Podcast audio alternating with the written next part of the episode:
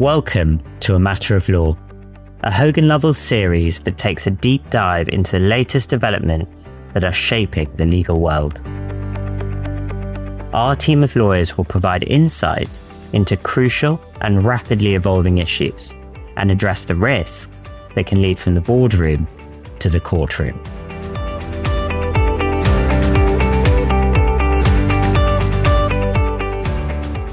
We've all been hearing a lot about the importance of diversity, equity, and inclusion within an organization.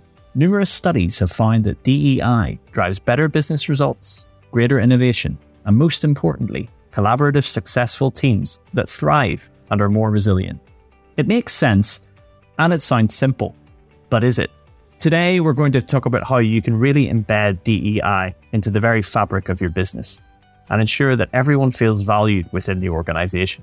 As you'll find out, it's not always easy.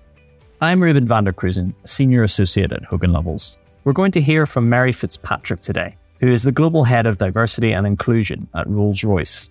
Mary has decades of experience on this topic, having worked with leading businesses as well as the UK's BBC and Channel 4 to improve diversity in the workplace. We'll also talk to our own Hogan Lovells employment experts, Anvita Sharma, Senior Associate in our London office, and Tao Leung, a partner in our LA office. My first question was for Mary, and what I wanted to know was how does she define DEI, and should this be a strategic focus for every business? For me, all those letters in the alphabet mean belonging. ESG, D&I, inclusion, they all sum up ensuring that everybody feels like they belong within a business and they're recognized. Their ability to be different, to be individual, is seen as a really positive thing to bring into the business. I think if your business is not seen as being committed to the issues of equity and inclusion, then you have a big problem because what you have to think about is how you look externally to the market that you want to attract into your business. And if they go onto your um, web site and they look at who's on your board, what are your values, and they don't see you mirroring the values that they have, then they won't join you. So I think it's absolutely an imperative that every business talks about inclusion, talks about equity, talks about how they want to make people feel like they're belonging and make and ensure that people feel included.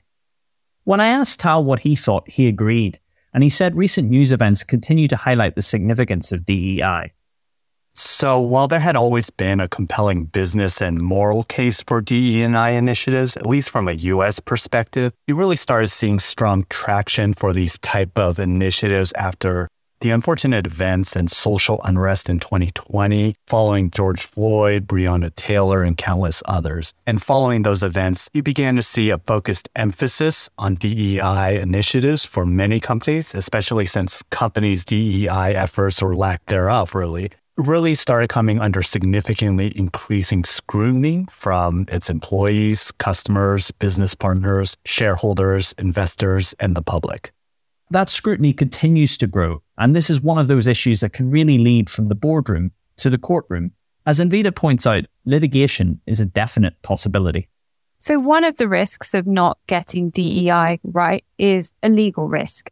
Um, the primary issue here will be bringing discrimination claims.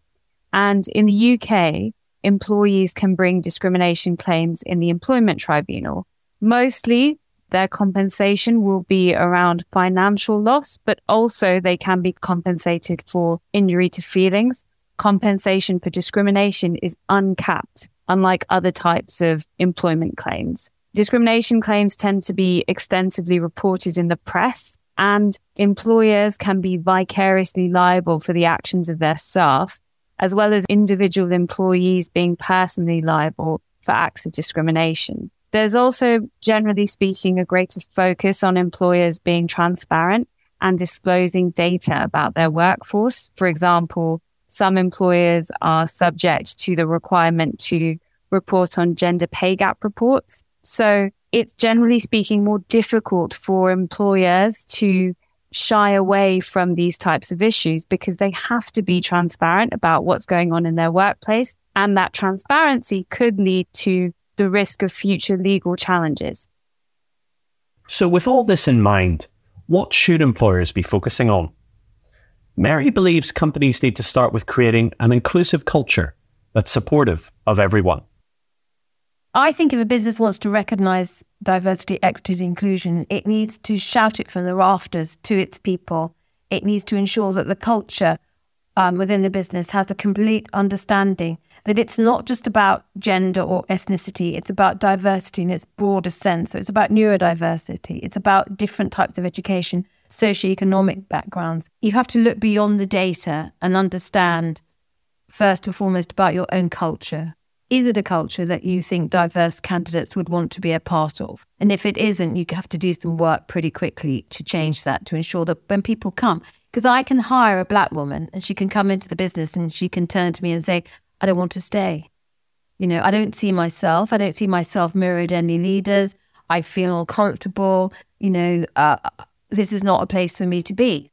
It's a challenge. It's a challenge to recruit people, and it's a real challenge to retain a diverse group of employees if they don't feel like they fit in.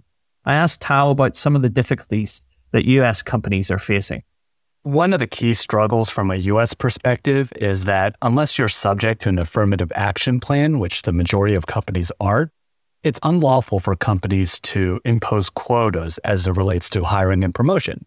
In other words, a company can't just say, okay, look, we, ha- we want to increase the diversity of our company. We have 30 open positions. We're going to hire 20 women to fill those slots. Similarly, a company can't just say, hey, look, we have a leadership positioning opening due to a retirement. We're going to fill it with a black candidate or a Latinx candidate, for example. Imposing such quotas would still be deemed discriminatory, and it's often referred to as reverse discrimination.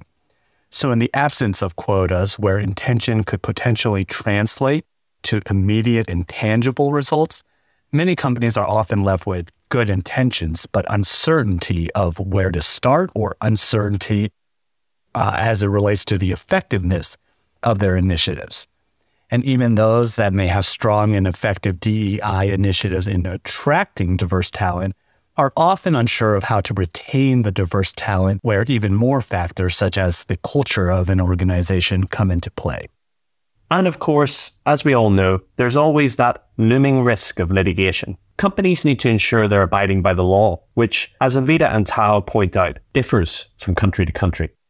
In the US, at the federal level, companies must comply with statutes such as Title VII and the ADA, which protect against discrimination on the basis of race, color, sex, religion, national origin, and disability. And while Title VII and, and the ADA applies to every company across the US, many states have their own set of discrimination laws which protect additional characteristics. California, for example, has over 10 additional protected characteristics which aren't protected under Title VII, which can range anywhere from hairstyles to gender expression and identity, or even having a criminal or arrest record. As more and more states adopt this type of approach or even expand to additional characteristics, this can really prove to be a significant blind spot for many companies. In the UK, the Equality Act contains the framework for discrimination law, so the Equality Act prohibits discrimination against nine protected characteristics. Those are age, disability, race, religion or belief, sex, sexual orientation, pregnancy and maternity, gender reassignment, and marital status. And we also have the right for men and women to receive equal pay for equal work. So clearly understanding the law in each jurisdiction is vital. But Mary points out that companies need to think more holistically. I would encourage a business to think beyond the legal parameters because the legal parameters are good and they were created some time ago. But as a society, we've moved on hugely. And actually, that's where inclusion comes in. You want everyone to feel included. And that includes, as you say, socio- socioeconomic background is really important. You know, where are you? Are you the first person in your family to ever go to university?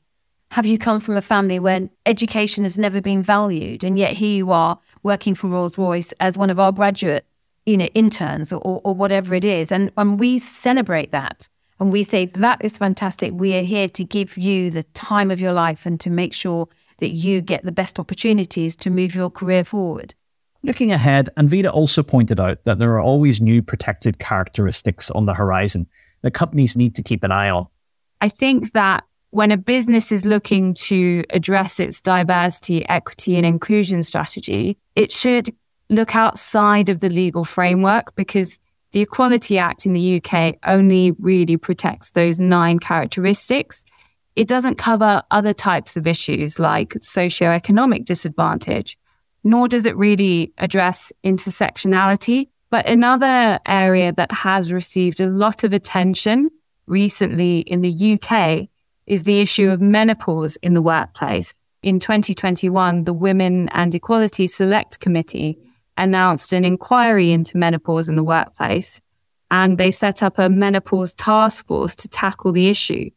The Women and Equalities and Select Committee report was published in late July, and they made a number of recommendations, including the idea that menopause should actually be recognized as a protected characteristic under the Equality Act. The government has responded to this report and indicated that no changes will be made to the Equality Act. Despite the UK government's decision not to make menopause a protected characteristic, Mary says Rolls Royce is still making the issue a priority. I think that if you're serious about inclusion and doing the best for the people that work for you, then menopause is something that you should be considering. And we've recently signed up to a charter which states very clearly that for us, menopause is something that we recognize and we want to support anybody who is going through it.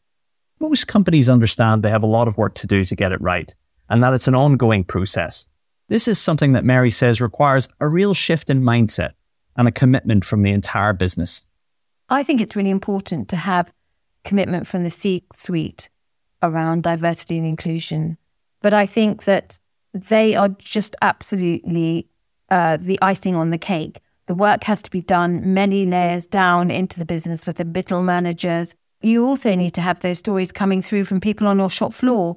I think storytelling within a business is really important. And what we're doing with storytelling is we're saying to people, open up your heart and be honest about who you are and the life experiences you've had because you that you will find that they will resonate with people within the business. Alongside storytelling, I think that it is really important for businesses to understand that nothing happens overnight, nothing happens organically. You absolutely have to shape a campaign which is about talking to the people within your business and saying these values are really important and this is how we want you to live them. So, obviously, there's a lot to digest here. To end our discussion, I asked Tao and then Mary to give us their advice for any company looking to shore up their DEI strategy. Unfortunately, there isn't a silver bullet, nor is there a one size fits all solution for DE&I goals for a company. Each company is unique, and the DEI goals for a company with 20 employees in a single location is going to be significantly different than a global company with, say, thousands of employees across the US. Having said that, irrespective of what your company looks like, one of the primary goals for any company should be looking to expand the pipeline of diverse candidates and when I say pipeline, I don't just mean expanding the pipeline as it relates to applicants, but really promotions and leadership positions as well.